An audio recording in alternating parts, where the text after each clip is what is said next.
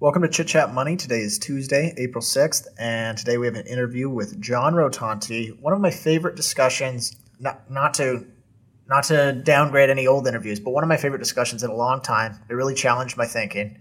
Uh, and I think we're going to, re- we've probably titled this Rethinking Value. And hopefully, to our listeners that are super value oriented like ourselves, this kind of gives a little spin on things and allows you to sort of reshape the way you think about the best businesses. Loosen up a bit. Also, fun stuff on semiconductors. Didn't know John was a semi expert on the investing landscape of the semiconductor industry. Not a semi expert, like half of an expert, like an expert on semis. Well, both. I'd say like he's not, you know, obviously he's not like a in the industry, but he knows a ton. And it was a pleasant surprise talking about that. We learned a lot about semiconductors, uh, which is weirdly a hot topic right now, but I think any listener will as well. Okay, and we are reshaping the episode today. So we're not doing the traditional stories, hot water, stuff like that. We are basically any talking points that we have, we're just going to go back and forth after the interview. Put the interview first, get the good stuff out there first. Right. We know some of you decide to skip ahead.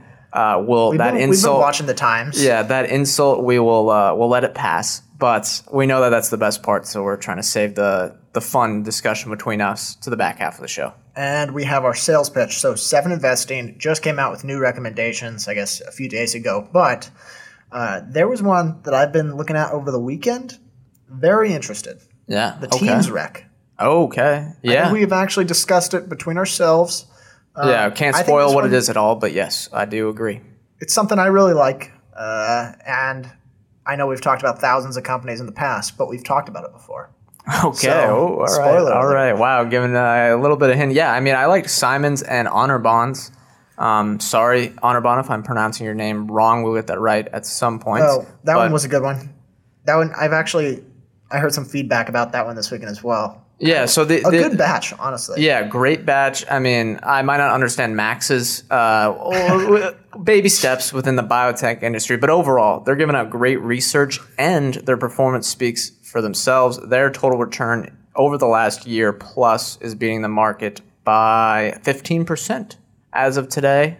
And, And keep they put in they- mind, or go ahead. they it's the returns are benchmarked from the time that they recommend it. So any new month recommendations, they've only been whatever they've only had a month to Yeah. perform. So it's even better. Yeah, they're Really. putting their yeah, and they're putting their cards on the table each month, and they they might time weight it. So don't.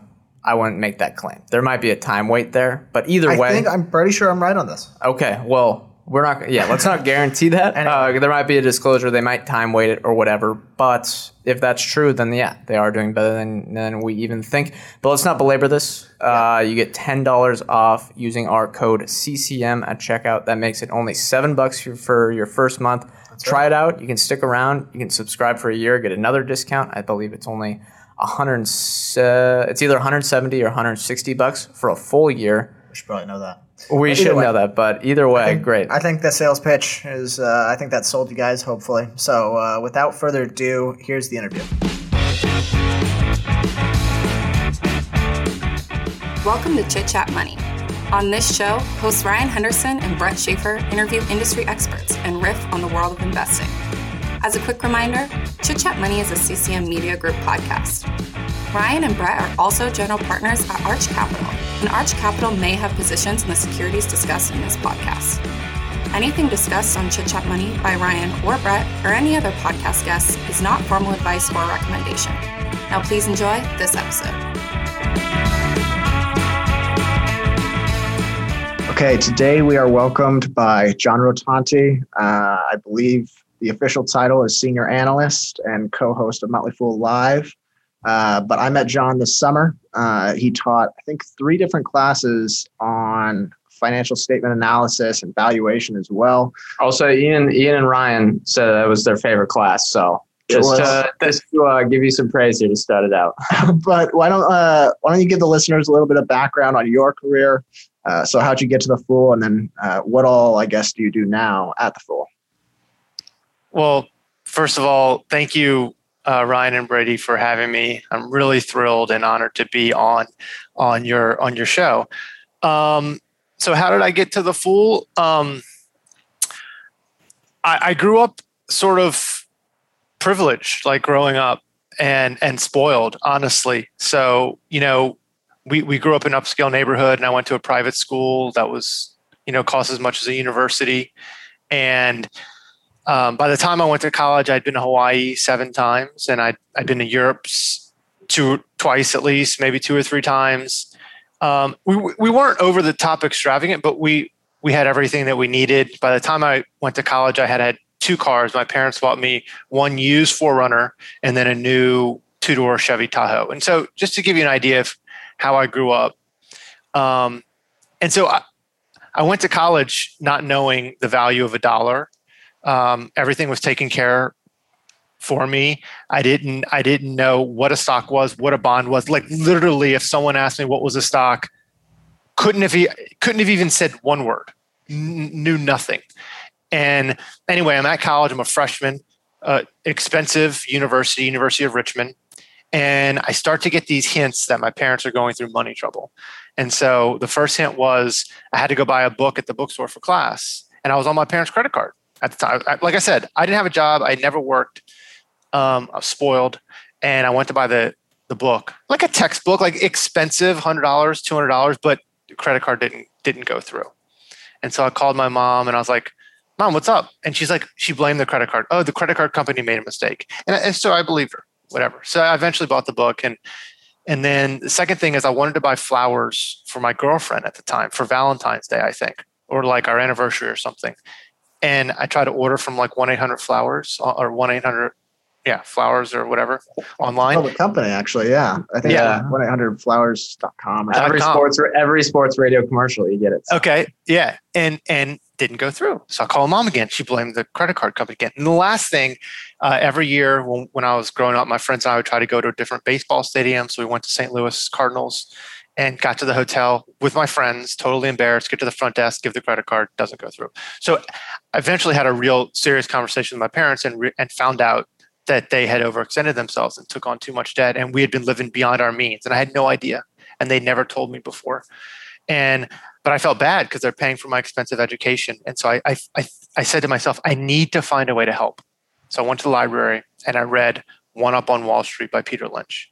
And the book changed my life changed my life I, that ever since then i don't know if i was 18 or 19 i have not stopped reading about investing but that book showed me um, when I, when I was done with that book and I read it in like a day or two, um, I knew exactly what a stock was.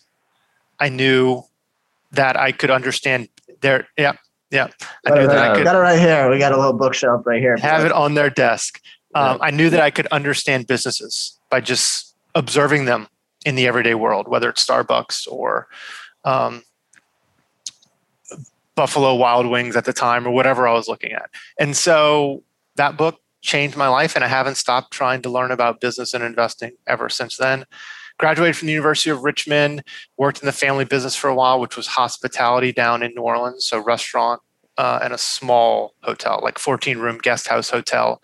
But all I could think about was was Lynch and Buffett and stocks, and so I went back to get an MBA and uh, got an MBA at Tulane University, and then went immediately. To, I graduated in a year and a half, went immediately to New York and spent five years in New York.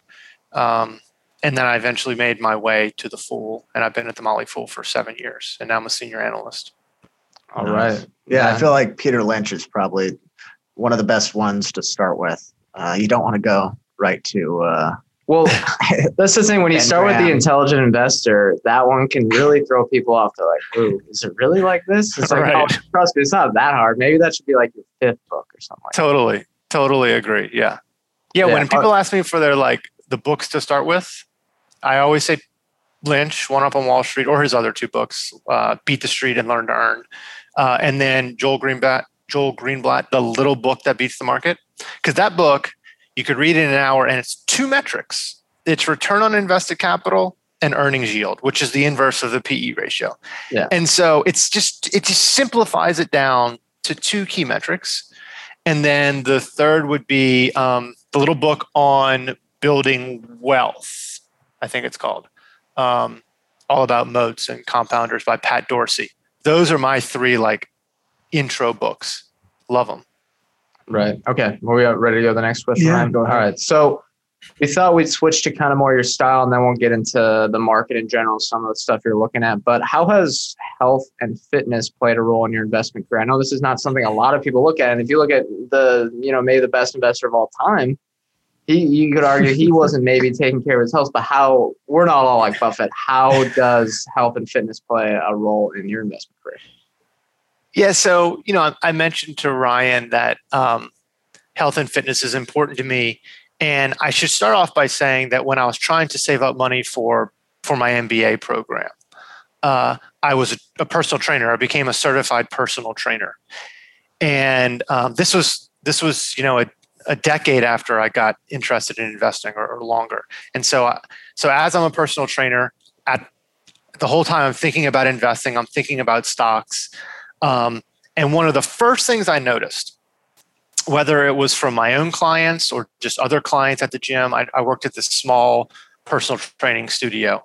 Um, I met a lot of people, clients at the gym, who had accumulated enormous wealth um, over the years. You know, they were maybe retired, they'd accumulated in a lot, you know, in several cases, tens of millions of dollars, um, but they were in in in such bad shape and in such bad health that they really couldn't enjoy it because they, they, they were living in pain and, and they couldn't get around that well, um, whatever it was. And so the first lesson for me was to take care of my mind and my body uh, and to try to age well. But the other thing is um, the, the math of investing, right? Compounding interest. And, and the way that compounding interest works, by definition, is, is you make money slowly for a really long time for a really long time. And like if you want to, you know, if you invest ten ten thousand dollars, I think. Um, honestly, I did this math several months ago. I'm not going to remember it exactly, but if you invest ten thousand dollars and it, you know, it grows at like the market rate or something, it'll take you like like 30 or 40 years to become a millionaire something like that but then what but then after those 40 years the way the math works is then exponential growth kicks in and so that's why that's why Buffett, um, you know, generated ninety percent of the, of his wealth after the age of sixty five or something like that, because that's how the math works. And so, uh, if you want to give compounding interest, which is this magical force, right? If you want to give it as long of, of, a, of a time to work as possible, then we should try to live as long as possible. So that's the second the way that I, I relate health and fitness to investing. And then just finally, uh, I'm fascinated by invention and innovation. And so I'd like to live as long as I can so that I can witness as much technology and witness as much marvel as I can. Yeah, I've always thought, and this is kind of a, it's a weird thing. Uh, we were born like right before the turn of the 21st century. It'd be cool to live to like 2100, but that's a that's an audacious goal. But on the on the point of uh, the health and fitness side, yeah, you get all the say if you start saving when you're 20 and you're 30, um, you get those returns in like in between ages 60 and 80 if you're not really taking care of your body i mean i don't know I don't, I don't say what's the point but it's like you know the appeal is better the appeal for all that the appeal for long-term investing isn't that great if you don't think you'll live that long yeah. right but anyway i guess our next question is kind of more towards your uh, investing style um, and maybe experiences but what would you consider some of your biggest mistakes? And then also for anyone that doesn't know your style at all, what what, what area have you had the most success? Awesome. Um, so the biggest mistake I've made as an investor uh, was the hours and the days and the weeks and, and and the months and maybe the years of my life that I wasted trying to get a discounted cash flow model perfect. Um, I'm not saying that these these DCFs, these discounted cash flow models, aren't useful. I do use them, um, but I let them dominate my time and dominate my process, and that added zero value for me. Zero. It, it, it, it in fact, um, took value. It, it's honestly frustrating for me to look back on the days, sometimes without sleep, early on, um, that I used to waste on these models for companies like Netflix and Amazon and I'd use these ridiculously conservative assumptions because I was a value investor, right? Like that's you know, at the time I was this dyed in the wool value investor. And so, you know, you have to use conservative assumptions and I would use these high hurdle rates. Um, because you know I at the time I pretended like I had a clue what I was doing and then I'd come up with some DCF value that was like 20 or 25% lower than the stock price at the time so I never bought um, and to this day I've never bought a single share of Amazon I've never bought a single share of Netflix because I used to let my models and really my ideology this like value investing ideology rule my investing life and um, and and it stole returns for me. I mean, I, I, think some of my biggest mistakes were these mistakes of of omission. Uh, and so, it, literally, one time I told myself I'd buy Amazon if it fell five percent more, five percent, and it uh-huh. never did. And that was a thousand percent ago, or something like that. Um, and so, my biggest mistake was letting the time that I tried to like find precision, which you can't find in in a model. Your models have to have like wide error bands, and and you have to do scenario analysis and um, come up with a range of values. Well, you know, when I was a beginner, I was trying to come up with like to the decimal precision, and it was a waste of time. Um, my other big mistake was not taking enough risk when I was younger. And by that, I mean I should have taken larger positions in some stocks. Um, like ones you had conviction in, but yep. you just were afraid to size up? Yeah, basically, I you know I I was to, today this scar helped helps me but at the time i was scarred from seeing my parents go through those money struggles and and I, I, can add i can add more to that really quickly my parents ended up filing for uh, for bankruptcy and their business filed for bankruptcy um, and at the time that was a scar and so I was very careful with money. Now that is it's my biggest strength because I've seen my parents come out on the other side, right? And so I've seen um, what what financial difficulty looks like, and and like my dad says, you know, the, the market's not going to eat you. Like you'll survive. Just be just be careful. And so I think that was a mistake. You know, I, I bought Visa for example, which is still one of my largest positions to this day, um, around the IPO. Not on the day or the week, but I bought it like maybe in its first year of trading or something. But I bought $500 worth at the time. Right. And so um, I had a high, high conviction in Visa, but I, I just didn't size it appropriately. So I do think that I should have taken a little more risk when I was younger. Um, and then like some and my my losing investment. So those were mistakes of, of omission. But like my biggest losers, honestly, I haven't had many big losers. I've had two stocks that have gone down more than 50%. And by more than 50%, I mean like 55, maybe 60%. I don't remember exactly, but not 90, 80 or 90%. Um, both of them were years ago. One was BlackBerry. Uh, and one was a company called Leucadia, founded by Ian Cumming and Joe Steinberg. It's now called Jefferies. Um, investment bank, basically. Right. Um, I had just haven't had big losers or blowups because I've always stacked my portfolio with the highest quality, most resilient, growing businesses I can find. And I'm I haven't been that wrong on the business. Just just honestly. Um, I've gotten valuation wrong where I've paid too high of a stock price, too high of a stock price. But but but when you pay too high of a stock price for these these resilient, high quality growth businesses, um, the stock doesn't blow up in your face. Maybe the stock underperforms the market, right? Or maybe it takes me five five years for the for the um, for the business to sort of grow into that stock price. And so and so I have like small returns from the investment, but it's not a blow up. It's not a money loser. It's right. more of an opportunity cost for me. And so those are the types of mistakes that I've made. So how long did that how long did it take you to kind of make that pivot then away from like the conservative DCFs to okay, this is getting me nowhere.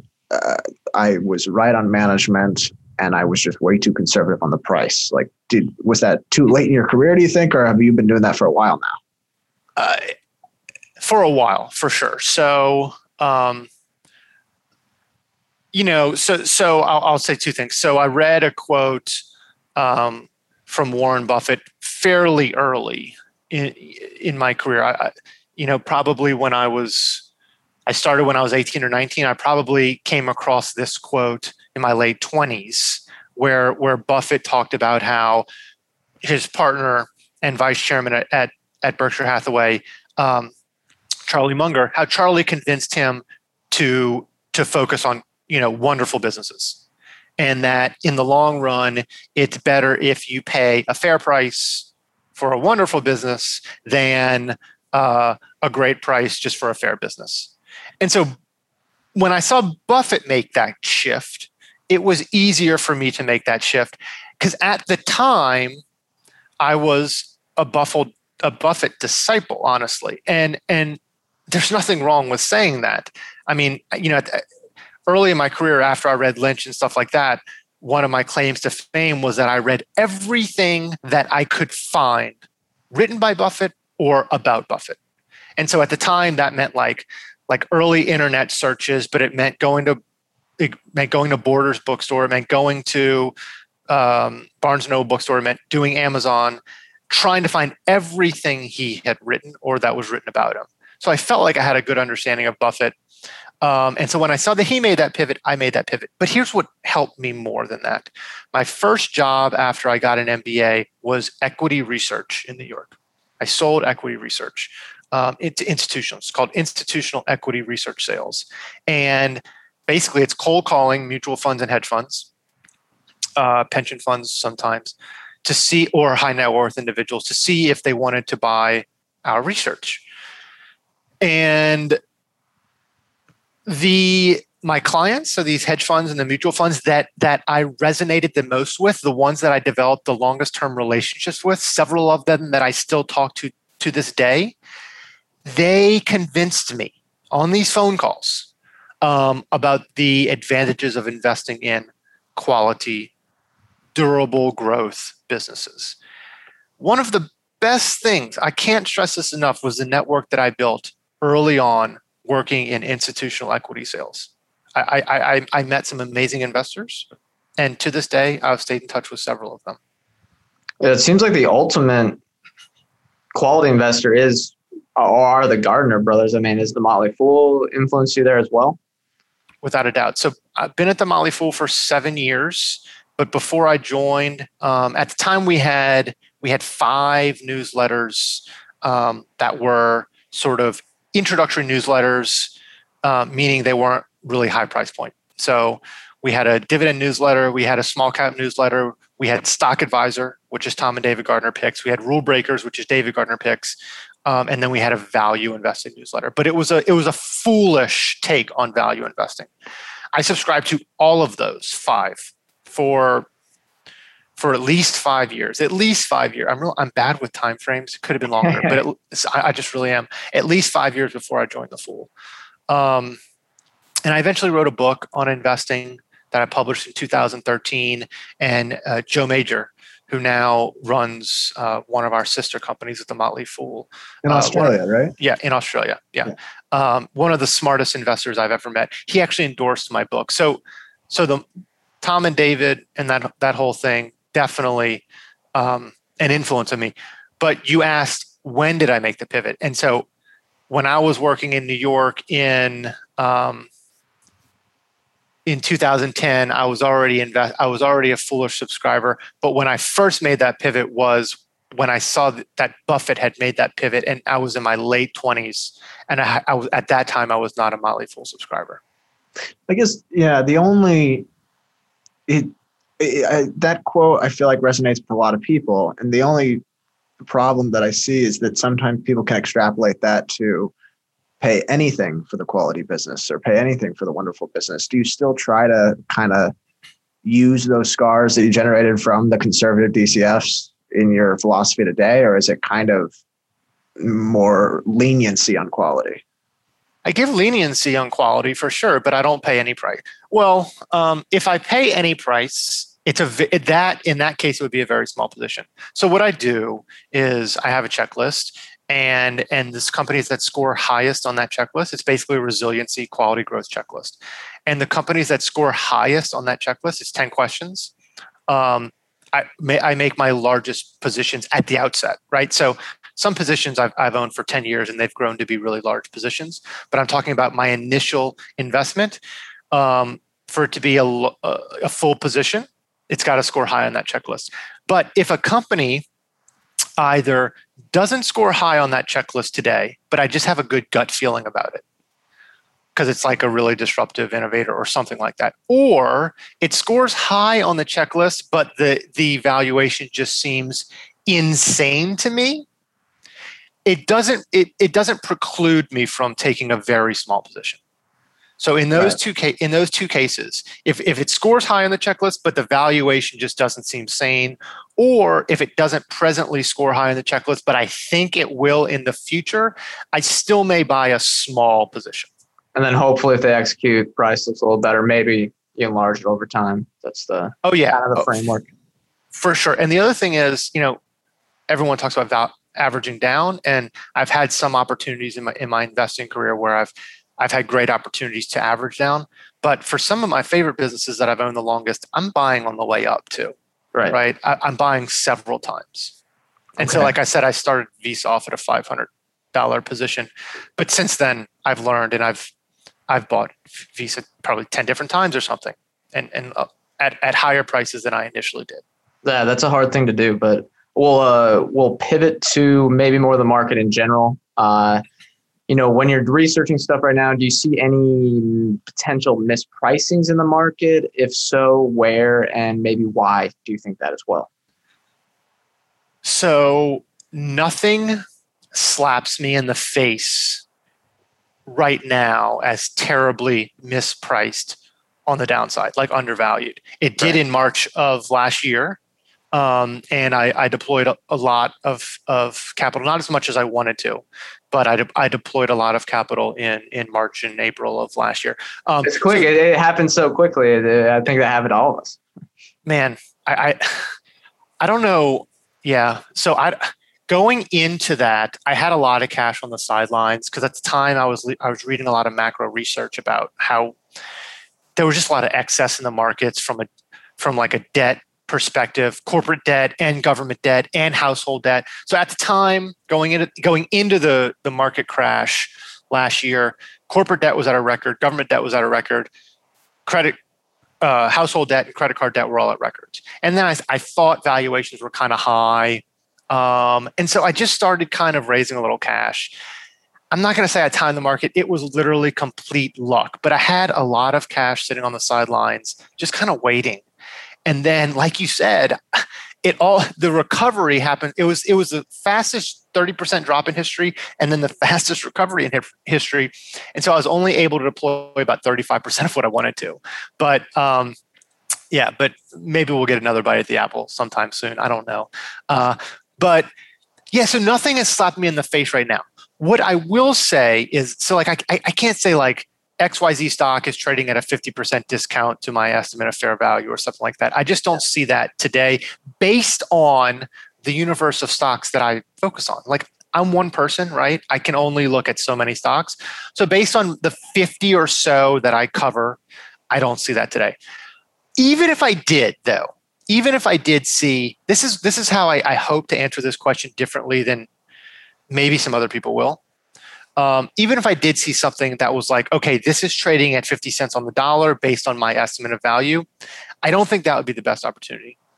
I think the best opportunities today and the biggest mispricing today is not going to come from that sort of traditional value investing margin of safety, but something that is is like an innovative growth business that is going to fundamentally change the way we work or live. So actually, I think the biggest mispricing today probably comes from one of those businesses that seems overvalued, honestly. Um, so for me, it could be a company like Redfin, you know, with a market cap of only 6.5 billion or so when I checked yesterday. Um, these are companies that I own eh, that I would put in this basket. Could be a company like Peloton in that $30 billion market cap range could be a company like Zoom or Shopify in that 90 to 120, 130 billion dollar market cap range. Could even be a company like Tesla in the 600 billion dollar market cap range. Um, I own I own others, but but the point is, I think all of those companies I just mentioned, Redfin, Peloton, I forgot, Zoom, Shop, Tesla, um, I, they're all fundamentally changing the way we work or live. And I think they could potentially be multi baggers from here, although they all kind of look expensive if you, if you look at traditional metrics. Yeah, it's kind of the, it's the thing that all, not all, but basically, I kind of, you know, the, there's a lot of people that maybe critique like the foolish style of investing are like, oh, you're just playing and stuff that's all it's all overvalued, you know. Extrapolating. And it seems like people get on their high horse about that. And I think everyone, including us, have a tendency to do that. But the thing is, if no one's paying attention to these businesses, maybe, you know, and they're like, oh, it's overvalued, forget it. That can leave an opportunity where maybe not as many people are looking at these things. Is that kind of something that comes into play? Or? Yes, yes. Um, so, so there's two things.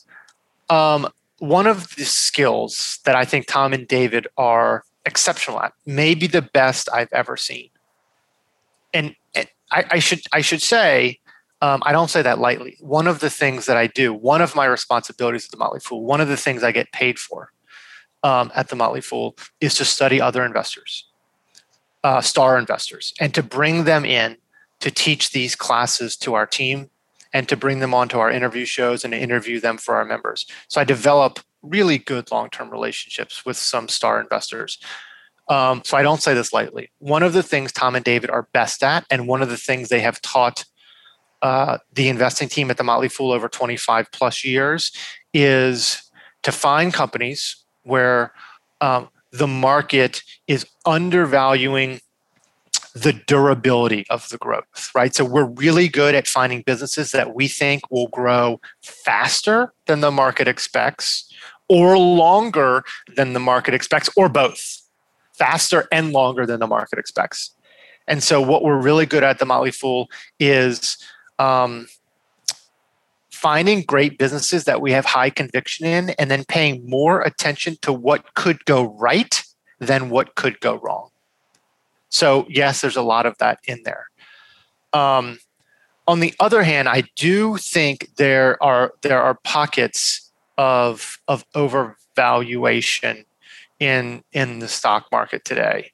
Not everything that uh, is priced at you know 15 to 50 times sales is going to be a world changer. Yeah, is going to at least I don't think so. Maybe I'm wrong, but not everything in that basket of SaaS companies that everyone loves right now is going to be a world changer. At least I don't think so. Um, let me give you an example. So, um, uh, what is Clubhouse? Is, is it called Clubhouse? I haven't been Clubhouse. on it yet. Yeah, Clubhouse. Yeah, the audio thing. Uh, yeah. yeah. So I know, I know it's not a public company, but just if we're talking about durable competitive advantages, I've never been on Clubhouse. It may be a fantastic experience. I know a lot of people talk about how they're learning and networking through Clubhouse, and, and it may be a fantastic experience. But in the last two or three days, I've read that Spotify is is coming up with a competing sort of product. I've read that LinkedIn is coming up with a competing sort of product, and Twitter came out with Spaces like a couple weeks ago, I think. So these things come and go really quickly, and and and peer competitive products can pop up really quickly. And so, in my opinion, and I could be wrong about this, and I reserve the right to be wrong, uh, the, barrier, the barriers to entry around something like that are really, really, really low. A lot of SaaS companies um, have multiple, multiple competitors out there. So low code, no code. Appian's a company I own. Um, it's it's multi-bagged for me, multi-bagged have really high regard for the management. Uh, love what they're doing about like democratizing engineering because now anyone across the business can become a coder, right? Like, love that concept. Uh, Microsoft has a product. ServiceNow is coming out with a product. I think there's a company called Pivotal Software that has a product, competing product. So, like, I have a lower, personally, a lower conviction that Appian is going to be dominating what they do 10 years from now than I do some other companies, just because there's so many competing products. Um, so I'm really when I'm talking about these companies like a Shopify or like a Tesla, um, I'm really talking about companies that I think would be hard to replicate, if that makes sense. No, that completely makes sense. The so I guess that comes back to do you have more like leniency on valuation for companies that have a history of executing like because you compare it to say a company that's coming out through a SPAC, they got a great concept, maybe it's a cool idea. But if a company has a 20 year track record of, or even a 10 year track record, and they built up that, you know, competitive advantage, does that give you, are you more lenient on valuation then? Uh, I, I, yes, I, am more lenient in a, in a couple ways. I'm more lenient in the, in the sense that I'm going to um, be slightly more aggressive aggressive with my assumptions in my model. Um, I'm going if, if it's a company that has proven it is adaptable. It's if it's a company that has proven that it can innovate. If it's a company that has proven it can take advantage of cycles. Um, so, for example, when there's a down cycle, it goes into that cycle resilient and strong and it is aggressive at investing in the bottom of that cycle when everyone else in the industry is sort of like struggling to survive and it can prove that it's going to come out of that cycle stronger with more market share and faster growth in the competition if these companies have proven these things in, in, in the past then yes i'm going to give them more credit in my model um, or i may give them a lower uh, discount rate in my model or i may just say F it and take a small position no matter what if I believe in the business and the management. Okay, we got to hit a small break here, but we have more questions in the back half. Cox Panoramic Wi Fi includes advanced security to help protect all your connected devices. You'll get real time alerts. Oh, like this one, so you don't have to worry about malware. Or when your kid downloads a song from a shady link. And now all your computer can play is Red color, red color, where are you?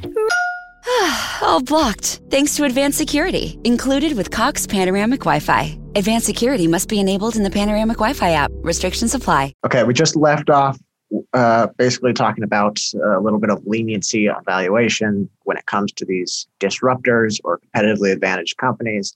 So I would follow that up with saying, you know, you're a little more I guess, aggressive or optimistic in your model, do you actually still use DCF still at all, or is it just kind of mental models? It's a really good question. Um, here's how I, yes, but here's how I use DCF. Um, I use a reverse DCF to see what the market is pricing into the stock. And then I ask myself uh, if that's reasonable. I have a really, really cool model because here's what I did. And then, and, and basically I, I, I sent this to everyone across my team, like um, I don't know, a couple weeks ago or something, but I've had it for a while. Um, so I took Aswath Damodaran's model on his on his website. His just it's I think he calls it simple free cash flow model. And I love the model because the heart of the model is eight line items long. That's it. See, he's it's it's it's it's it's as simple as it needs to be. It's as complicated as it needs to be it only captures the drivers of value, which is revenue growth, EBIT margins, right? Tax rate, NOPAT, and then reinvestment. And then you subtract reinvestment from NOPAT and you get free cash flow. That's it. And then the model also um, are, are it's it's linked to return on invested capital. And so as the company grows in the model and scales, you can see if returns on invested capital are staying high or if they're increasing and scaling with the business. But what I did is I if you if you if you're familiar with that model, there's an input page and you have to answer like like 30 or 40 questions, yes or no, and all these things. I just got rid of that whole input page. Got rid of the whole input page just to simplify it. Because I don't want to spend a lot of time on my, my models, right? So now my input page is put the ticker in and put the date in. The, that's the first thing I, I did to change the model because his model is is perfect as it is. I just simplified it. The second thing I did is I added five years of historicals. So now when I put in the ticker and the date and hit enter, five years of historicals pop up. Because the third thing I did is I, I linked it to CapIQ, to S&P Global. And so I have this great model. Then what I do is I pick a I pick a tax rate and I run it across like keeping everything simple. Just run it across 10 years of the model. Uh, I pick a discount rate, just run it across 10 years of the model. Same discount rate I use in the terminal. So only thing I have to then plug and play in this reverse DCF is re- different revenue growth rates and different EBIT margins. Because the tax rate I'm keeping, I'm running the same across the model, just keeping it standard. Discount rate, I'm just keeping standard. Um, sales to capital ratio um, is basically a measure of how efficient the business is, and the higher that ratio, the more capital efficient is. Um, I, I keep that standard basically across the model, and that drives the reinvestment rate, which is how much you subtract from NOPAT to get your free cash flow. So I keep everything sort of frozen across the model except revenue growth rate, EBIT margins. And so then I can just plug and play numbers to see what the model is baking into the stock price, what the market, I'm sorry, is baking into the stock price. Right. And then I ask myself if that's reasonable. Um, and I do some scenario analysis around that. The other thing I do, so that's one thing that I always do. The other thing I do is I use free cash flow yields, um, enterprise value to free cash. The inverse of enterprise value to free cash flow would be the free cash flow yield. And um, that's because research, empirical research from five or six different sources, more than that, but several, uh, say that free cash flow yield is the number one determiner of um, future returns.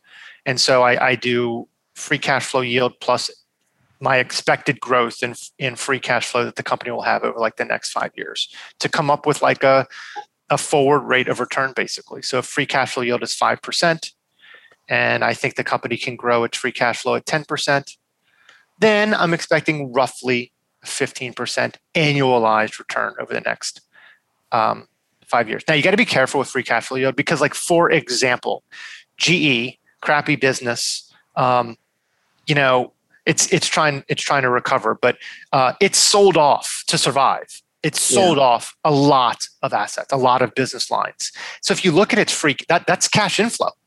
So if you look at its free cash flow from like a couple years ago, it was massive, but not because the business generated any free cash flow, because they sold off all these assets. And so if you would have done a screen for free cash flow yield, it would come at like 30% if you're using a trailing free cash flow number. So you have to you have to be aware of where that cash flow is coming from. On the other hand, Disney spent 70 billion buying Fox, and if you're calculating free cash flow correctly, you're subtracting acquisitions. And so Disney, if you're looking back a couple years ago, would have this this negative free cash flow yield, which is ridiculous because Disney is is generally one of the top 30 free cash flow generators in the S&P 500. So you have to you can't just screen for free cash flow yield. Um, and then the third thing is depending on the, the business or the industry, I may do, I, I may add a third tool, right? Like, so let's say a company in, in that industry was recently acquired, then maybe I'll do like an acquisition multiple. Um. But you don't always have those to go off of. So, but always I'll do a reverse DCF and a free cash flow yield plus expected growth. Right. Where do you see the most innovation going on now uh, in the market? I guess and just i mean my concern is that there is a lot of theoretical innovation going on where it's like uh SPACs, EVs, right? SPACs, and you know they're disrupting the old way of doing business. Well, they're disrupting IR presentation slides, and everyone's going to have grow their revenue 100% by 2024, right?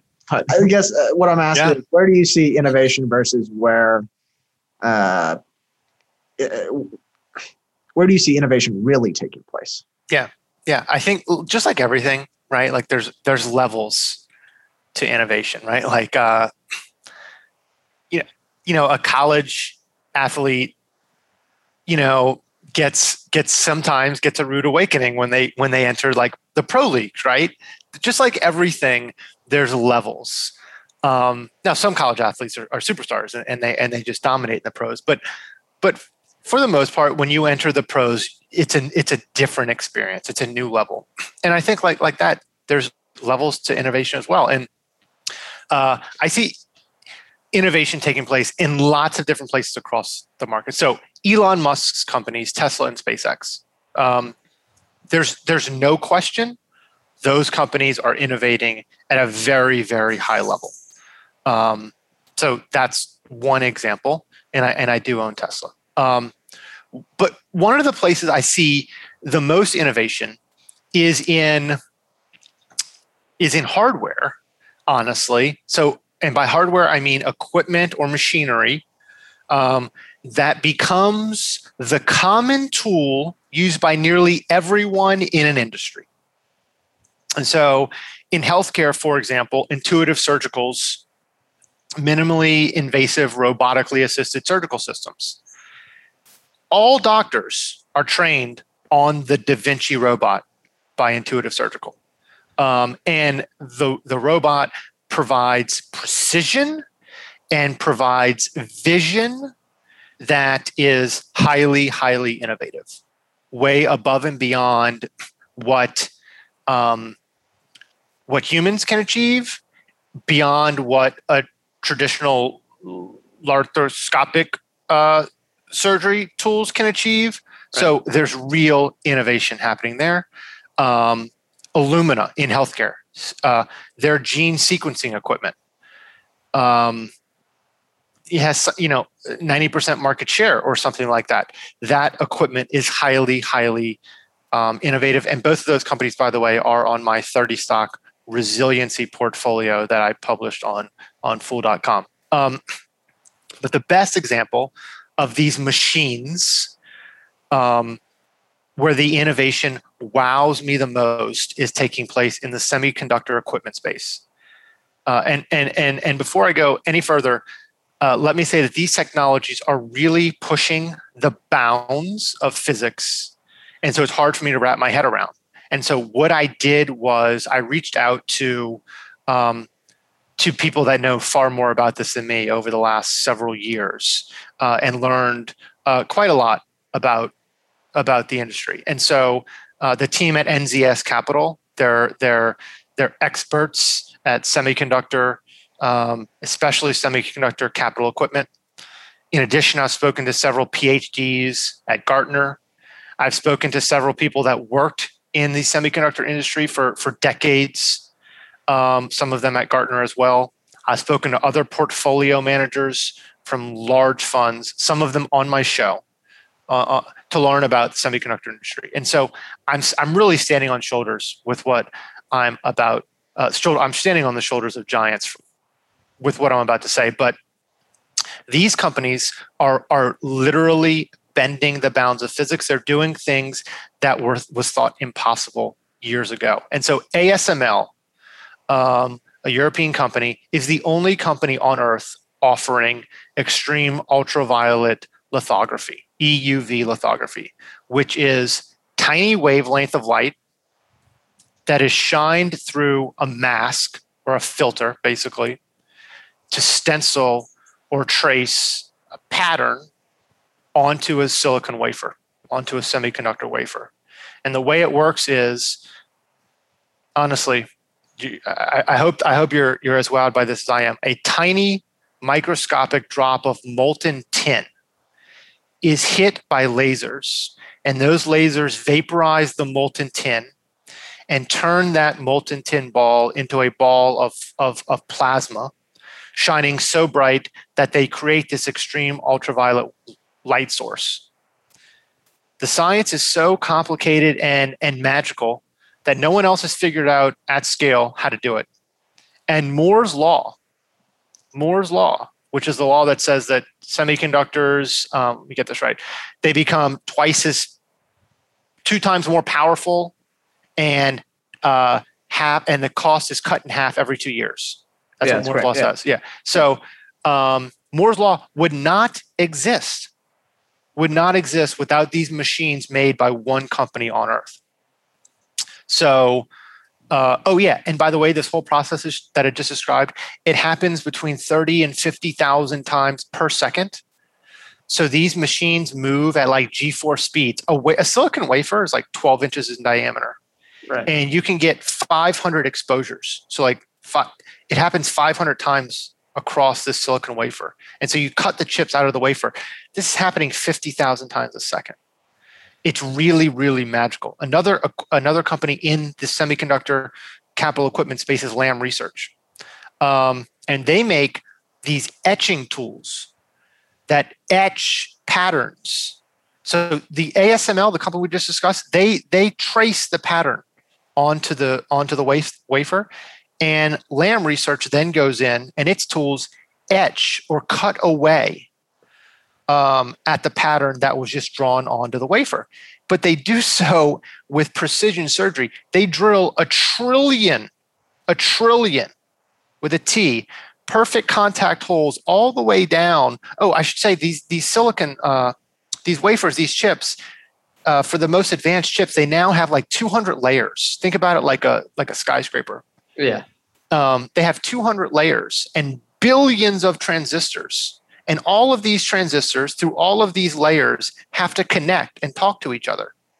And so Lam has to drill a, a trillion holes, perfect holes, from the top to the bottom of these 200 layers of deposit or of deposition on this chip.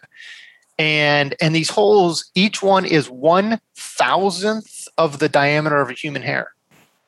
So this is truly precision surgery happening at an atomic level, and and and, and these machines are are are magical. They're bending the laws of physics. So that's one area where I'm seeing a lot of innovation is these hardware machines that everyone in the industry has to use, whether it's the healthcare industry with Intuitive Surgical and Illumina, or the semiconductor industry with ASML and Lam Research. The the uh, and not only does that tech sound fascinating. And it's kind of that's how that type of tech is how they're getting the uh, the chip size down to like nine nanometers down to seven nanometers. Correct, or am I am I wrong? There is that kind of the, some of the inputs into that, or yeah. So now there's a company, Taiwan Semiconductor, that that is doing at scale five nanometer chips, and they're they're going to open. They plan to open a three nanometer fabrication facility in in the second half of 2022. Okay. What that means is that the distance, you know, I, I just said these are um, these holes are are one thousandth the diameter of a human hair. Um, the distance when you're putting a billion or billions of transistors, I think the M1 chip from Apple had 16 billion. When you're putting billions of transistors on something the size of uh, a, a thumbnail or or a stamp, a postal stamp. Um, the space between the transistors is getting smaller and smaller and smaller and smaller, thinner and thinner, and that's what you mean when you when you're talking about oh, going right. nine nanometer to seven nanometer to five nanometer, and we will get to three nanometer and beyond, maybe. EUV ASML, the extreme ultraviolet light uh, lithography, the thing that makes it so innovative is the wavelength. In order to be able to create this pattern um, when the, when the transistors on the chip are so close to each other the only way to do that is to is to have a light source with a really small wavelength and so right. that's what ASML did. They found a way using molten tin and lasers to create an it's called extreme ultraviolet. It's basically it's basically crazy thin the, the wavelength of that light source. Is it re- replicable? I mean, could could someone else do it? Um, no one, to my knowledge, is is is even close right now. So there's there's basically uh, three lithography companies, and the ASML has 85% market share of lithography, which are these light sources. Right. Okay. 85% market share of lithography, has 100% market share of extreme ultraviolet lithography. No one else in the world is doing it. Um, the only other company that tried was Nikon, and, and they abandoned all efforts. This, this was thought to be impossible. This was thought to be impossible. Right. So the uh, uh, kind of the way I'm thinking about it from an investment perspective, yeah, you know, the tech the tech sounds awesome, and but the way that people have to you know get trained with this stuff the way that uh, I guess the best example is intuitive surgical, where all the doctors get trained with this. That seems very modi, and do you think that gives them a competitive advantage where uh, the ed- the people that are getting educated have to learn how to use this stuff, and then it's like, all right, we're not going to switch. There's just giant switching costs here. I think, I think, I think, I think there's a moat to the companies that you you just said, Intuitive Surgical and ASML. Um, but they can't hide behind that moat, right? Like they have Right. to continue to innovate. They have to keep moving. They have to keep adapting. They have to stay ahead of the competition. They can't just rest on their laurels. So, um, I mean, we can talk more about my my thoughts on moats if you want. But if you're asking me if if I believe this is my opinion that intuitive surgical and ASML have moats, yes, I do. But I think they have to they have to work really really hard to maintain them. They got to keep digging. to, gotta to the keep- Yeah. To use the exactly right, they got to keep digging. then I guess we'll spin into moats. Then, do you think? Uh, how would you define a moat? It feels like the it feels like how people look at moats is changing now, because what you used to see is just something that's undisruptible. You know, sort of the Berkshire type uh, or the Buffett model of a moat, but now it feels like the people that are innovating the fastest are the companies that are doing the best, and you can't really pin down Yeah, a moat 'cause- on it. Yeah, because uh, you know I, we watched stuff with like Pat Dorsey. He's kind of the moat expert, I think. yeah, he wrote he wrote that book that I mentioned, yeah. the, the little book of building wealth. Yeah, I love him. So he said, and I kind of thought this was right, that technology isn't necessarily a moat, but could that evolve over time? I don't know. It's kind of a tough question, but Yeah. So, um, is the technology itself a moat? Uh, I don't. I'll tell you. I'll say this: the technology itself is impressive. The technology itself uh, in a lot of these companies is is mind bending. It makes my hair hurt uh, to try to. I mean, like I said, I, I reached out to to PhDs, people that work in the industry for decades. Decades. It's the only way that I could understand it myself. So it, it did make my hair hurt. Um, but if is it a moat itself? I don't think so. I, I think, I think moving is the moat and adapting is the moat. So here's uh, my my thoughts on moats um, have evolved, but I've always been somewhat skeptical of moats. So I published a book in 2013, and in that in that book, I do mention that it's harder and harder to find sustainable moats in the internet age right? Because Amazon could just come in and disrupt you. And I said that. I said, you know, one of the questions that, that I ask in in that book, I, I, I share a, a brief checklist in that book, and one of the questions is, can you be Amazoned? Right. So all the way back in 2013 or before, because it took me at least a year to write the book. So in 2012, I guess, and maybe earlier, I was qu- questioning the durability of moats. Um, so that was 2013. My book came out, and then a few le- a few years later, I read Complexity Investing. Uh, it was a 40 page white paper by the by the team at NZS Capital, um, Brad Slingerlend and Brinton Johns, um, and that is the single paper that has influenced my investing philosophy and really how I look at the world more than anything else I've ever read, probably. And the the paper basically argues that legacy moats are not as strong in the digital age um, they could actually become uh, a vulnerability uh, in the digital age. These these sort of legacy moats just based around pricing power and like using your strength to like squeeze your suppliers to death or something like that. Like you know using your leverage, not not treating all of your stakeholders well, and just trying to trying to eke out every every point of price you can from them right? And so he says they, they argue that in the digital age, that sort of legacy moat framework, which is really just all about trying to trying to increase prices whenever you can, it's not going to work and it's a vulnerability.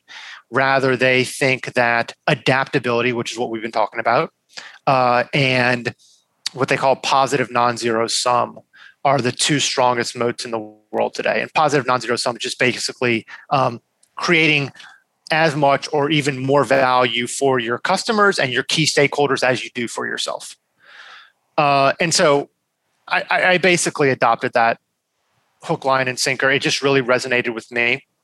Uh, and then, so so I must have read that in like 2016 for the first time, or, or, or something like that, maybe 2017. Uh, and then, like a month ago, I had Tiernan Ray on on Motley Fool Live, and Tiernan follows like 300 tech companies. Uh, he's been writing on tech for over 20 years or something like that. Um, He is the author of the technologyletter.com. He's absolutely wonderful, knows tech inside and out. And, and on my interview show, he said, and I quote, there are no moats. And then he goes on to explain companies just have to keep moving and keep adapting. So just like the stuff that NZS Capital is arguing. Um, so I, I do think that that adaptability is the most important moat. I don't think there are no moats, like Tiernan says.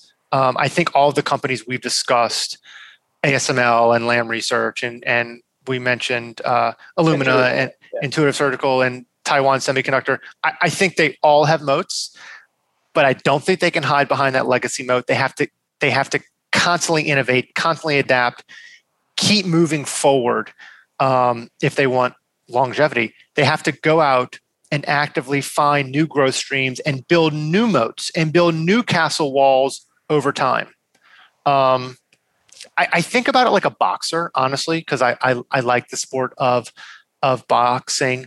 Um, so you can be the strongest boxer in the world and the hardest puncher in the world, but if you just stand in the middle of the ring and let your competitor just take shots at you, you're either eventually going to get hit hard and knocked out, or you're going to get hit too many by by too many small blows.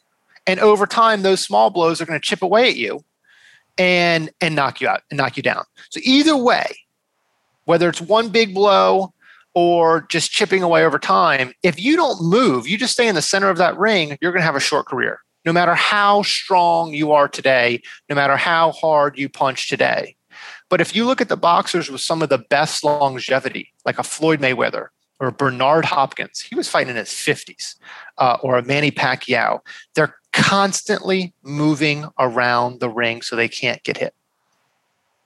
I guess okay, that's, yeah, a, that's the, a good analogy. The good uh, example of that is when you look at the largest companies by decade over the last 70 or so years. It's changing. They just always change. Yeah. Change. I guess, yeah, maybe the difference today is, you know, someone like I mean, I think Costco or someone definitely has a moat, but you know, they have one, but they're also pleasing, continually pleasing their customers. So it's like you have to have both. You can't just have the moat and then just exploit it. Maybe like a century ago you could do that, but nowadays yeah, you got to continually please your customers. If, if they raised that hot dog and soda deal, they could ruin everything. That's true. It's like a buck fifty or something. Uh, that that's right. They have to keep pleasing their customers, and so that's that positive non-zero sum. Right. Take care of all your stakeholders, and if you do that, you you know everything will work out for the for the company. Okay. Should we hit the wrap up questions? Yeah, I got nothing else in mouth. I think we covered it. So. Okay. What is one financial saying that you disagree with? Uh, okay. So uh, I'll, I'll, I'll, I'll, give you two. So, so the first one is uh, Warren Buffett said something like, "Invest in a company an idiot could run because one day it will be run by an idiot." Uh, that's just something that I disagree with on a cellular level because I think people build great businesses. Um, I actually think leadership um, is is often the most important quality I look for because the founder or the CEO they set the mission, they set the purpose, they determine the business model, they determine the strategic direction, they set the corporate culture. Um, they determine when to push the growth pedal to the floor, when it's appropriate to throttle, throttle growth back. They determine the balance sheet strategy. Um, they choose to either pursue profitable growth or growth at any cost. They build teams, they allocate human capital, they allocate financial capital. I mean, the list goes on and on, right? They they they they determine how they're going to treat their stakeholders. Um, they're the ones that do the adapting, the innovating, um, so that they so that they do remain relevant and that they do have moats going forward. So, yeah, I, I I don't agree with invest in a company an idiot could run because one day it could be run by an idiot. If I'm invested in a company personally and an idiot takes over, that would that would be a reason for me to sell, and I and I rarely ever sell. Um, the other one is this whole idea behind margin of safety in the traditional sense. Um, I've always intuitively struggled with the idea of buy at a discount and then sell as it approaches your estimate of fair value like you, you even start to get out before it reaches your your estimate of fair value and um, so back in 2016 i published an article for the fool, and I said, um, I'll read this quote: "Shareholder returns." Or wealth creation will be determined more by the size of a company's moat than by the size of the margin of safety. In other words, for a high quality business, a sustainable moat is the margin of safety. End quote. So it's that sustainable moat. It's got to be sustainable though. Um, and then in March 2018, so about three years ago, I guess, um, I wrote about how there's tons of research showing that quality businesses outperform the market over time, despite trading at high PE multiples. So they trade at these optically high multiples, uh, but they still beat the market. So I concluded um, that means that the high multiples investors pay for quality are not high enough. In other words, investors could have paid a higher multiple and still beat the market. Uh, and so, yeah, I, I just I, I, I just think that margin of safety in the traditional sense is is, is misguided. I think the margin of safety comes from that moat, comes from that adaptability, comes from that innovation, and from the management team. Margin, yeah. yeah, more of margin of safety in the business instead of yeah. margin of safety in the stock. Yeah, I mean, we and I think we talked with you uh, a little while ago about how the intangibles can kind of like if you're using book value now, that's really not you know the traditional margin of safety. You know, discounted book value tough stuff since like the 1980s that has really kind of maybe even misled people. Um, totally. If you're just screening for book value because you know we've the, our economy has shifted from one of of of assets, physical assets like machinery and equipment and you know industrial manufacturing type of assets to more software and services. And in the older economy, the manufacturer in manufacturing industrial economy businesses invested through the balance sheet. Um, but now in the software and services, businesses uh, businesses are investing through the income statement. Um, you know, R and D, uh, research and development, or sales and marketing. Um, and so those are intangibles. They don't show up as tangible uh, capital. And so if you're using book value, you're in you're you're possibly getting misled. Yes. Okay. And the last question here: What is one piece of advice you have for anyone considering a career in the investing world, just anywhere in the investing world? You know, I used to a good piece of advice I used to give people was to take a speed reading class because um, my dad um, convinced me to take a speed reading class was I when I was in middle school, and it it it helped me read faster. I wouldn't say that I'm a speed reader today, but I'm a fast reader today, and I can get through a lot of information quickly. Uh, the reason I say I used to give that advice is because now there's so many ways uh, to learn about investing that doesn't involve reading. Podcasts, for example, y'all's awesome podcast. Um, and so I think if I had to give advice today, it would be um, so so I speak with a lot of students because uh, I speak at you know I, I speak at universities a lot, um, and I our new analyst, the Motley Fool, and one of the things that that I that I notice without fail is the first time a new uh, analyst analyzes a business for the first time, they fall in love with that business. They fall in love with that business, and and that's because um, they have nothing to compare it to. If if if they're really beginners, and then the other reason is because they feel this sense of accomplishment, as they should, because they just spent weeks or months studying a business for the first time, and that's fun and that's an, that's an enlightening process. And so they just get very excited about what they're learning and it's the only business they know because they're beginners. And so they want it to be great, right? They want it to be great. So they fall in love with this business. Um, and it may turn out that they did that, that they did identify a great business on their first try. But the truth is, um, there are just not that many great businesses out there. I think there's, you know, only 4% of stocks have accounted for all of the net gains in the stock market going back 100 years or something like that. Um, and so, my best advice, I think, is to not form a strong opinion on whether you like a business or not until you've studied 25 or 50 or 100 businesses across different industries. And then, once you've done research on at least 25 businesses, then you can go back and rank them by conviction. That's an exercise that helped me out um, and I think it can help out others too. That's perfect. Yeah, I think that we all. I mean, I did it. I did it. We. It's without fail. I, yeah. I did it. Everyone does it because it's so new and you get so excited about it. Yeah, definitely. Okay. Well, I think that's all the questions we have. John, thank you for joining us. Had a blast. Thank you all for having me. This was great.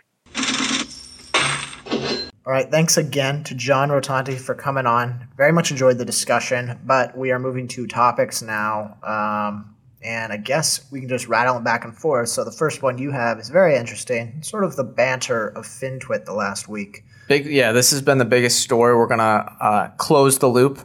Uh, that's an inside joke for a few people uh, on Bill Hwang. Hope I'm saying that right, and I hope I say Archegos right. Uh, if you're laughing, that's okay, but you know who I'm talking about. News has been slowly leaking out over the past week or so on the Bill Hwang or Archegos blow up. He was a quote, you know, Tiger Cub from the Tiger Global, who was uh, one of the managers at Tiger Asia in 2001. His strategy, uh, as we know now, is concentration, target heavily shorted stocks or short stocks um, as well, and then juice returns with leverage. And then I put here bro down, but the bro down part didn't really happen this time. Um, so, for example, in the past, the VW short squeeze, I believe that was either in it was like in 2008 or maybe 2011. So there was allegations there, or sorry, that really blew him up. I think he was short there, and then there's allegations of an insider trading scheme that led him to return money to investors from Tiger Asia. After that, he started Archegos Capital and I believe they started with like two hundred million dollars, so a good amount. But then they grew that to I, it might have been well, ten billion. Well, they didn't grow it.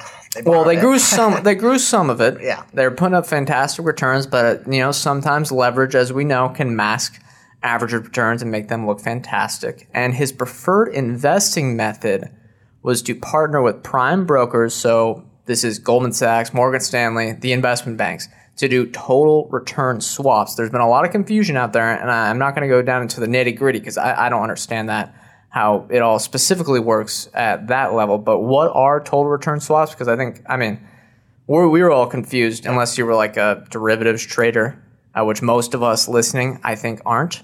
Uh, so essentially, a total return swap gives Archegos, or sorry, Archegos gave gives money to a prime broker who then invests in the stock but then Archegos gives the prime broker a fee. So, and then in return, the prime broker will give back any returns that the stock has, or Archegos is required to pay more if the stock loses money. So basically, they're paying them money to buy giant blocks of stock for them, and they can do it on margin for you it kind of streamlines the process, I guess is the way. And there's there's and, a lot of other complications. Go ahead. It doesn't show up as you being the shareholder. So Archegos, no one knew, right? I'm getting that right. You see that under, say, Goldman Sachs holding it. Yeah. Right. So it makes it more of a dark. It's dark money or whatever, but it's not like evil or anything. It's just kind of hidden uh, from, say, SEC filings or something like that. So there's some other complications, but that's kind of the simplest way I think for us as non derivatives traders would understand. Uh, but it is an easy way to add leverage with secrecy. And this is kind of the problem that happened where the prime brokers, he went to six of them and they may or may not have known that they were all doing total return swaps for him. Some of them may have known, some of them may have not, but that means that he was able to get these levered up positions way higher or to have way higher of an exposure to single stocks than people otherwise probably would have let him. So this led him to have 68% of the GSX, which I believe is some sort of Chinese company.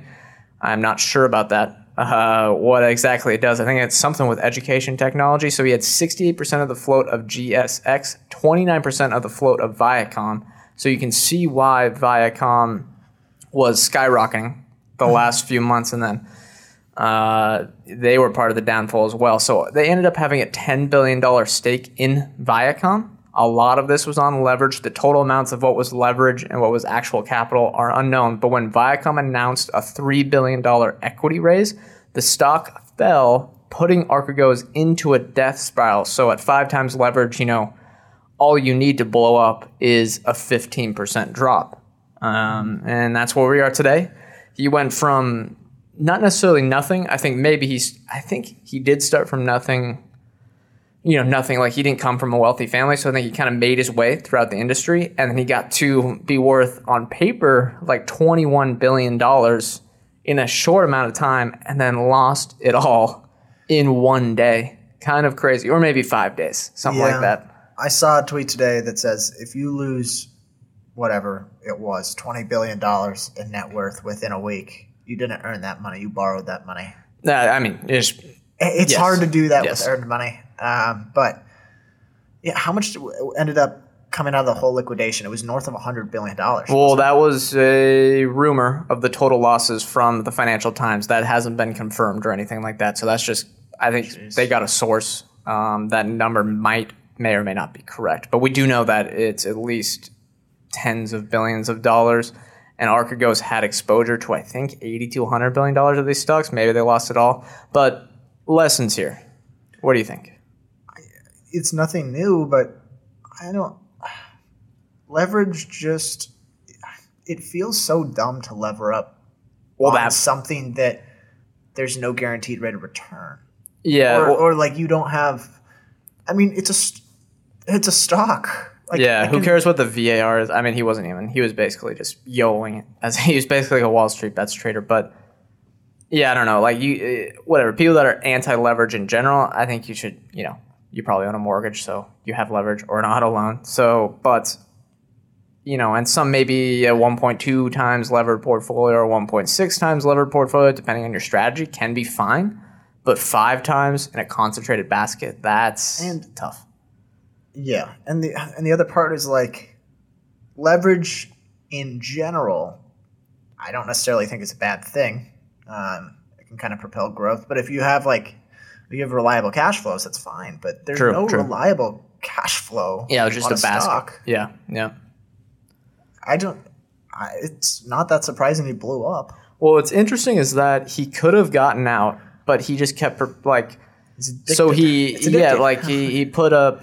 Okay, so say he had fifteen percent cat, like of the hundred percent of the basket he had. Uh, uh, try to visualize this. Say eighty-five percent of it was debt at the start, and fifteen percent of it was pure capital. If the basket doubled as it did, then you have 200%, like then that leverage is covered you can basically you're in the clear and your returns are phenomenal but the thing is he kept doubling down like he was at a roulette table and it seems like it was like a trip like a quadruple double down at a roulette table with so much money. Um, one more year, and he could have he could have made it. He Well, could have gotten out. it's like it is like at the roulette table where there's no like most people you know you can build a big whatever pile right? If you get lucky a few times i mean a coin flip might hit five in a row you know what i mean? What you call. But the thing is there's no like rational way you got to that point. So there's no it's not like it was just all luck to, you know kind of like there's no reason to stop because you were taking insane risks to get to the 20 billion dollars that I mean, you, you kind of believe why why why can't it go to 40?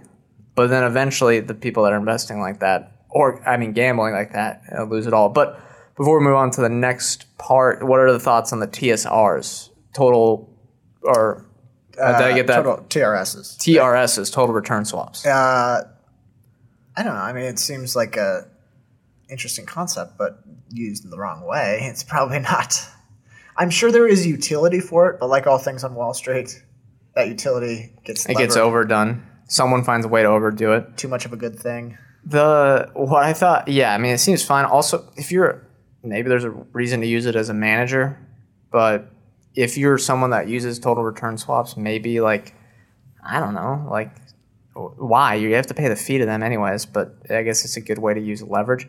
Although the funny part was Goldman basically getting out early, right? They were kind of and none of this is confirmed because no one's going to come out and say it that they're the ones that you know broke it and basically said we're going to sell the 10 billion dollar block here. It's just mar- this is this is margin call. I know it is margin call the movie at a lower scale than the entire U.S. economy, but yeah. And then the, I mean, the funny thing was they came out and downgraded the rival investment bank from Japan like the next day. No, Nomura, uh, no, Nomura. Uh, I hope I'm getting these names right, but they downgraded them the next day. Goldman Sachs themselves, which that is, they're not afraid to. Um, they're not afraid to get out. I guess is the interesting thing there because they supposedly all came on a Zoom call together and they were like, I don't know who proposed it to do the you know selling of it in an orderly fashion and then on friday morgan stanley and goldman sachs just said yeah no we're going to sell the 10 billion that we have the, the, morgan analyst was like hey goldman will you stick around after the call maybe to discuss a few things so we got to discuss that bond deal they wink all right well yeah that's not i don't know lesson oh, learned i hope it's not i mean i hope it's not a long-term capital management deal where it turns into a systemic thing, uh, yeah. but it's a. Uh, I feel bad for the limited partners.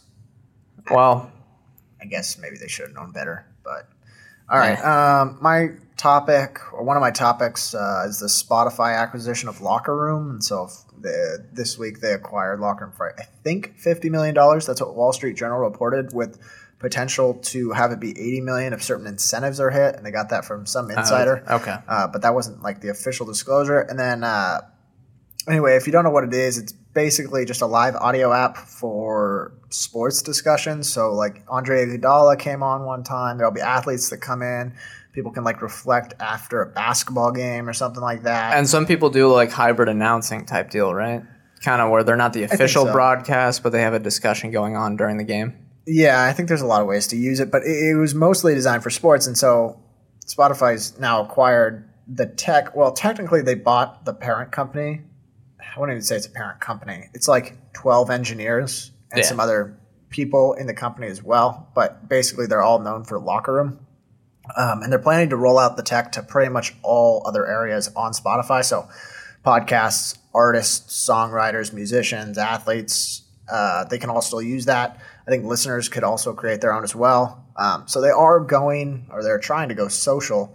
Uh, but basically they've now gotten live audio, and so people are making fun of it for oh they invented radio. Well, yeah, I mean, but the thing is like yeah we're po- we do podcasts, so it's we think we're pretty biased towards the growth of podcasts, but I mean this is a minuscule part of Spotify's business. And to the people that think like why would anyone do this instead of a social platform like Twitter and right. we, I had this sort of discussion on Spaces, which is uh, well, for a lot of our listeners on here, they're not all on Twitter.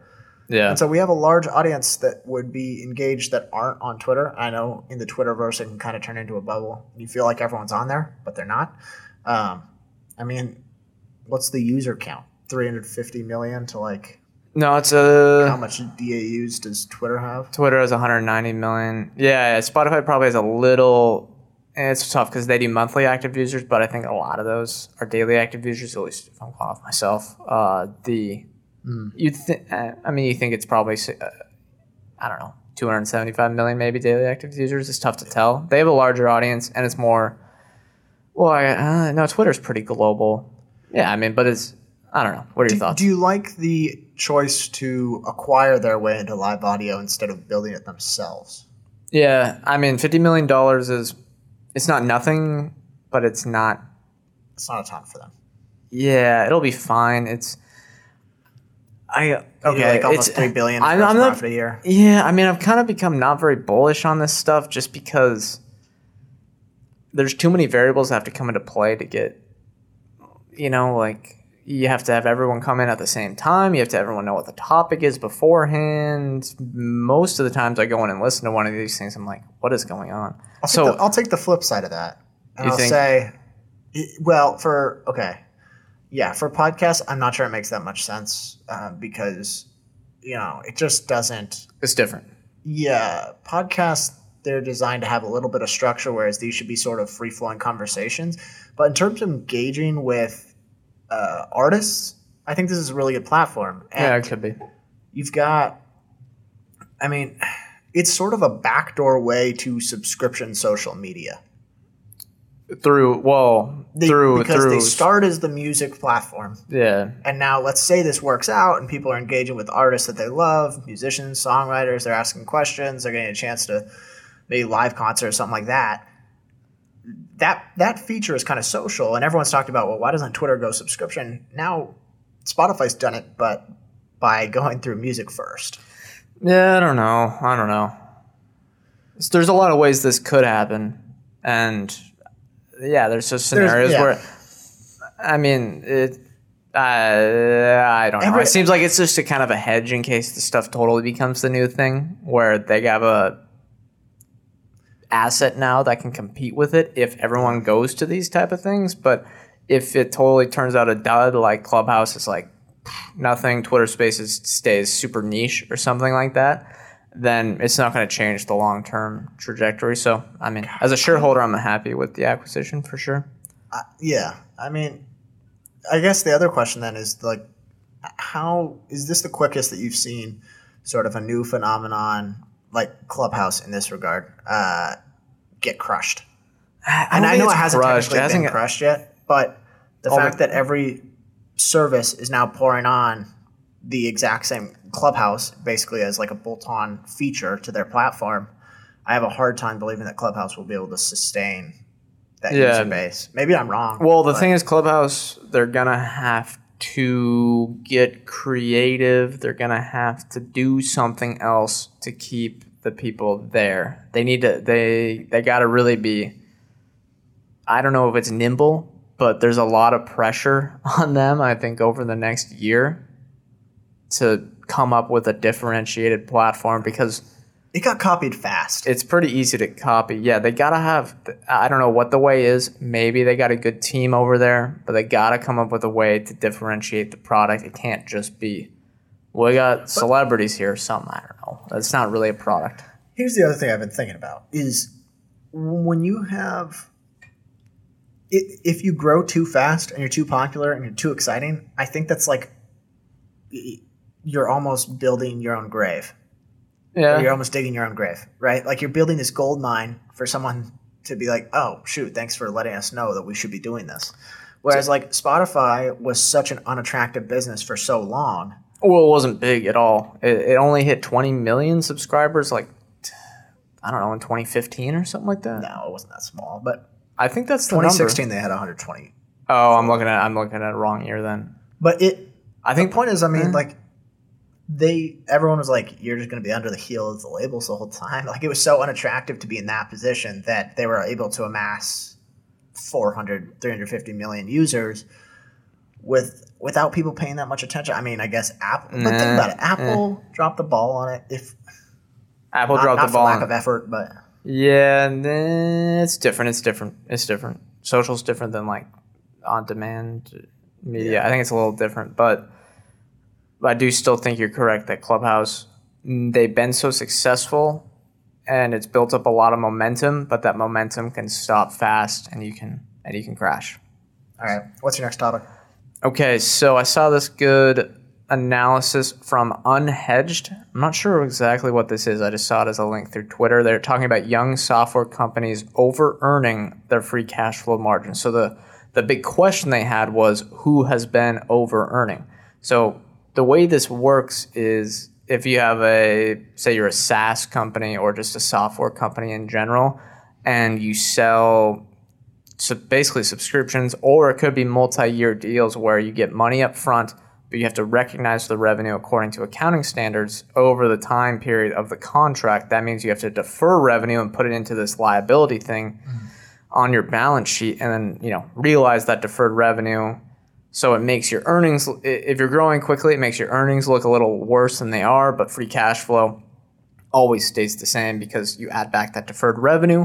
You can look at it on the income statement and balance sheet. It's hard to stay in audio form, but the key is you want to make sure that a company, even if they're generating a lot of free cash flow in a certain period, it still has a business where over the long term, even if they stop growing quickly, are still going to be, you know, have strong profit margins. Um, so free cash flow, the definition of that is just operating cash flow minus capex, and you can then take out stock-based compensation, whatever your style is. And their back test, which I don't think it was they did like a, probably a few dozen companies. I don't think they did it like as a scientific study. So their back test said that it was a simple gross margin minus operating cost plus stock based compensation minus capex is what long term free cash flow should converge to. So again, that's taking out, you know, you're at basically gross profit, you subtract operating costs, you can add back stock based compensation, but really when you're doing free cash flow, you should either both add or both subtract from these two variables. Eh, and then you could take portion out, but yeah. you can take some out.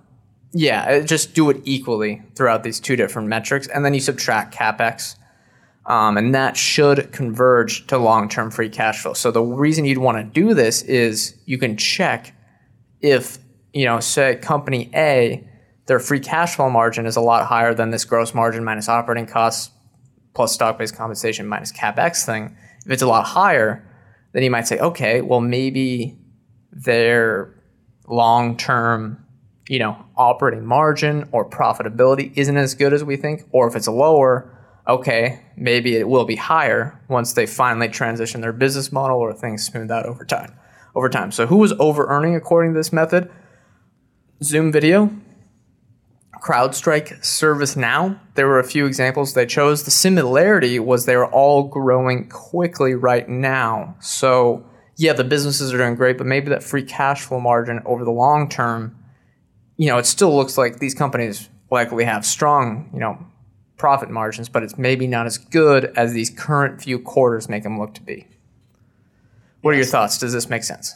Uh, I'm probably not following, but so when you say over earning, you mean that those Short term free cash flow margins look better than they will over the long term oh, okay. based on amplified deferred revenue. So if you're growing quickly, Oh, right, right. you have a ton of upfront deferred revenue, but then when you start growing slower, how long are those subscriptions? That's like that's my thing is like if they've got if they just took a bulk of deferred revenue, but that uh, those subscriptions, I mean, they purposely cap them out. Like if someone, you're not going to let someone sign up for a ten year contract. You know what I mean? So I don't think, like, let's say the max is two or three years that you can sign up for. It's well, I don't. That, that doesn't really matter. It's just the so it's yeah, just because they have to re they have to resub at whatever that higher cost is later. Well, I mean, it's just uh, I don't think that necessarily matters here. Where it's all about how much deferred revenue they have and how fast that is growing versus it. So it's just Yeah, but the deferred revenue, uh, if that's only expected over the next two years or whatever, that life cycle's shorter. No. It's, I know it's, keep- it doesn't it's matter what that life cycle is. It's all about how fast they're growing revenue. Where say Zoom growing like at hundred percent, they're def, you know they're going to have a lot more upfront revenue versus their revenue that wasn't growing, if you know what I mean. So that bucket of like stuff that was there the year before almost, where once they mature, the deferred revenue as a percentage of revenue is going to go down. So on the flip side, if say like a company has a few quarters of revenue declines, it can over earn on income, right? Yeah, I understand. So like when Activision Blizzard in 2018 had that slowdown, so that's why this it really can it can make either net income look better or worse. I understand. The, yeah, I understand how those two differ. But if they if it's not like this deferred revenue extends out ten years, Oh, I know. so I think I don't. I, I just don't think it's as big of a deal. I don't think there's a huge. I don't think there's going to be a huge skew in the over earning. I don't think it's going to. Well, it was like pretty- I mean- fifteen percent. Some of it was, yeah. I can't remember what the numbers were, but I mean, some of them were pretty stark. And when you're putting in your model of like, all right, this company's going to have 40% free cash flow margins, maybe it won't. You know? But they If- do. Well, in I this time period, no, they do currently. Yeah, but I yeah. So the key is that currently the free cash flow margin looks better than what this their theory of what they've kind of back tested where say like Adobe and Autodesk they're a little more mature. They went through and yeah, so free ca- free cash flow margin at first ah, it was either a lot better or a lot worse. But over time it converges on it once the company matures. These two variables Yeah, but that's where the that's where the cycle matters, right? not no Because if your so. deferred revenue, whatever, let's say you have right now Zoom has fifty percent free cash flow margins. I know we should move on, but and someone has to re up in a year, that uh, they, they might have recognized the cash early. yeah, but it's all it's all about new be redone in a year, it's all about new def- like it's not and it'll about happen again in a year. i know but it's all about so say like the new contracts are coming in, it's all about new versus like steady state. Because if you have a bunch, if you're growing quicker, free cash flow is going to look larger versus say if you're growing at 100%, it can inflate those free cash flow margins versus if you're growing at 10% where it's going to converge more on your operating income because all the I- new revenue, yeah. you know what I mean? Yeah, so that's get it. where it can converge. Yeah. I guess let's just move on because we don't want it to go too long. But I, yeah, I understand that there will be that sort of reversion. So that's the whole point. You don't want to look at a current quarter's free cash flow margin and think this is what they can have. Yeah, I mean, it, uh, super high deferred revenues are obviously kind of a concern. Well, it's not a concern. It's just you gotta track kind of what you know what the actual expenses are. Okay. All right. Well, I guess this is a hot water then. Uh, do you have anything else on that, or No, okay? Uh, Paris Hilton is long Bitcoin. saw it on CNBC, right? Yeah, and Great The only gripe, the only gripe that I have with this was uh, it's not on the Paris Hilton side, but everyone's response was every every person without a thesis that owns Bitcoin was like, "Oh gosh, here we go. This is the bubble." I'm like, "How's It's all how is her thesis any different than your thesis?" Oh, it's all There's no, yeah, yeah. You're all. It's all stupid. I don't know. it's all specul. Like the speculation's the same. yeah, I mean, well, I, If you're if she's right, you're right. yeah, it's all. It's. I mean, I, I. It's all stupid. I don't know. It's. It's, it's no, there's no. It's. It's. I like that It- people kind of. Look, I resp- I like it, uh, just because someone likes Bitcoin doesn't mean I don't like them, and I respect people's their intelligence. There's so many smart people that like Bitcoin, but I just think it's so dumb. It's it's it's this stuff is so this stuff specifically is so I can't get over. I just laugh whenever I see it. It's ridiculous. All right. What's your next topic point? Okay, talk about good CEOs or I don't know, maybe the number one good C- or uh, talked about CEO in 2020. Am I correct on this? When I'm He's a legend for sure. yeah. So Trevor Milton has sold 49 million dollars of his Nikola stock. Congrats. He is now with Adam Neumann. Adam Neumann, I think, sold 700 million, so he's not up to that level yet, but you know, he's selling his stock with no remorse. Nikola is now down 61% from June of 2020, but it still has a market cap of $5 billion. So, I mean, I don't know. There's no analysis to be had there. Uh, but the only serious question I have is how many other Nikolas are out there? Because I honestly think they're maybe not the same size, but there might be a few dozen. Well, if they're just Sound Motors for starters. The Yeah. other, well, that one's pretty big too, right? the hard hat edge. Yes, yes. That, the hard hat tell. That was the all- best. I mean, we were making fun of CNBC for having Paris Hilton on. That was the best clip of the past few months. Was that guy in the hard hat? She's probably got better returns than uh, whoever the Lordstown CEO is. But I don't know. it, uh, yeah, it's mind blowing that some of these things are still worth five billion dollars. The, I love that there's these fake investor relations pages being built on Twitter now. For, Oh, for right, all right. these frauds. Right? And Yeah, like, that's and like the Nikola IR page. Whenever someone tweet the fake Nikola IR page, they're always like, "Please take this down. This makes us look bad." Like, yeah, dude, it's crazy that uh, like two years ago, the people in my like senior engineering class, we all could have gotten together and said, "Look, we're gonna just make some cool like this stuff." we're gonna do a rendering. we could do we could have all made some renderings like as a team and we could have found some spokesperson and gone out at a, tw- a $5 billion valuation maybe a billion i don't know we all could have been rich the 25 of us I don't even know if you need the engineering degree. well to make the Trevor renderings you Milton kind of have do one? no but i mean the team i mean you, may, you don't need necessarily an engineering degree but those things it's not like You need Adobe. well it's more like solidworks but yeah similar stuff yeah Yeah. All right. Well, uh, this is kind of old news, but uh, have you seen all those Invesco QQQ ads on March yeah Madness? that's uh you can tell that the nasdaq's doing well Isn't, doesn't it seem like a I don't know. Like, it feels like you shouldn't be able to advertise securities. Mm, no, it's a fine line. There's actually like they, I think there's a rule into some of these type of ETFs where you're, uh, you have to add like two percent of your revenue has to be spent on advertising. But it is strange to see these type of things advertised, where it's like, yeah, we're, I'm investing in growth. I'm investing in innovation. It's uh, it's tough, but hey, the QQQ has. Uh, I can check right now how much AUM it has. Uh, they're they're they're doing quite quite well. So I don't know. What are your thoughts? I don't know. It frustrates me. It seems bad to have to advertise the security. Yeah, It should just track what the security, the whatever the security tracks. The price should track over time. You don't need to advertise to get more buyers.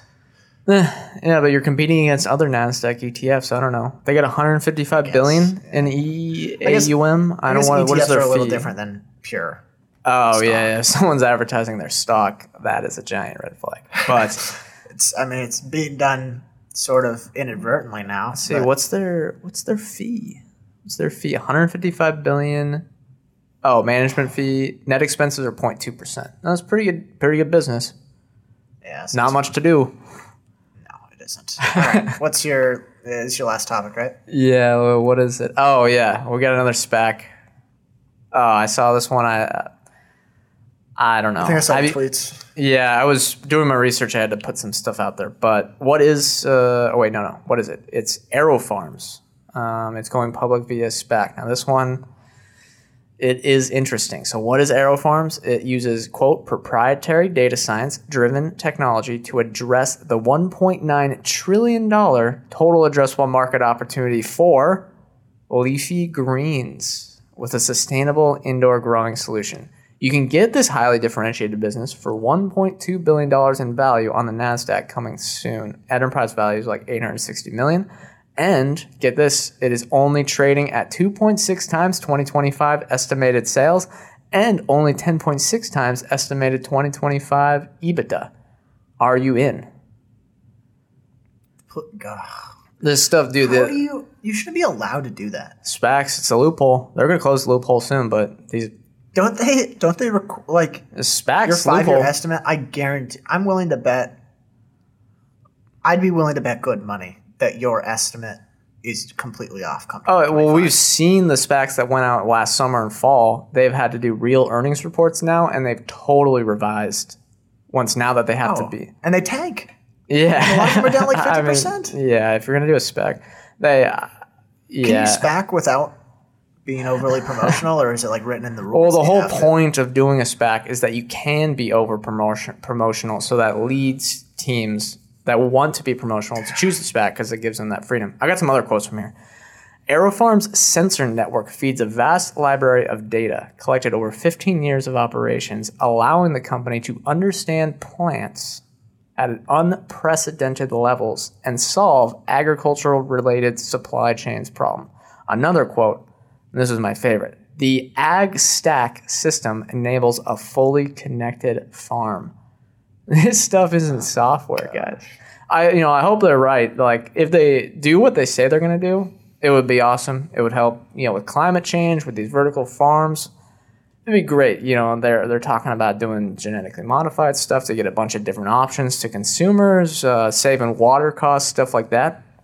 It'd be great. It'd be so great. And as a health guy, I would love it. But I'm so skeptical. Uh, but good on the SPAC corporation to essentially donate hundreds of millions of dollars to them. It's kind of like charity. charity that just takes retail investors' money. Yeah, that retail investor not part. charity. Yeah, the what do you think the biggest laughing moment there was? probably. Yeah, they're a B Corp actually, as you expect. uh, but what I- what do you think the funniest part of you know? There's other parts of the investor presentation, but of what you know, what do you think the funniest part is? Because I think it is the 1.9 trillion dollar addressable market for leafy greens, which is just spinach and salads. Well, I mean, that wasn't even their potential TAM, which is all vegetables. Yeah, no, they actually talked about the berry tam. They had berries tam in the presentation slide. Uh, it was awesome. so they're like, this is actually conservative. Yeah, no, they're talking about berries tam once they expand the addressable market. Yeah. They got I think they had like we have 50 berry incubators or something like that. They're working on strawberry varieties. I'm know. like pretty anti price to sales, but then when you start giving giving TAM numbers, I almost I almost like it. uh, I mean price to Like, sales. let's get back to the sales multiple. yeah, just give me Forget a earnings. Yeah, I mean, price. People hate on price to sales, and maybe you should use EV to sales. It's good to use both, kind of to see what the debt is and the net cash. But if you just have price to sales, gross margin, operating margin, free cash flow margin, those are the four metrics. Maybe some tax rates. Those are the four metrics. It's all fine, guys. Like, Yeah, we just talked about that with John Rotonti. yeah, we did. Well, that I is we true. Talk about sales multiple. But anyway, I think that's going to do it. Uh, unless you have anything else. No, uh, please, guys, stay away from. Uh, SPACs. not necessarily. If a company's pre-revenue, please, please be cautious. That's all I have to say. All right. Well, thanks again to John Rotonti for coming on. If you guys stuck around for the banter, hope you enjoyed it. Uh, before we move on, or I guess as a disclosure, we are general partners at Arch Capital, so uh, LPs or investors in Arch Capital might have positions in the securities discussed on this podcast. Uh, we're also not financial advisors, so anything we discuss here on Chit Chat Money is not formal advice or recommendation. Feel free to reach out to us at Twitter at Chit Chat Money or wherever you want. Uh, thank you guys for listening. We'll see you next time.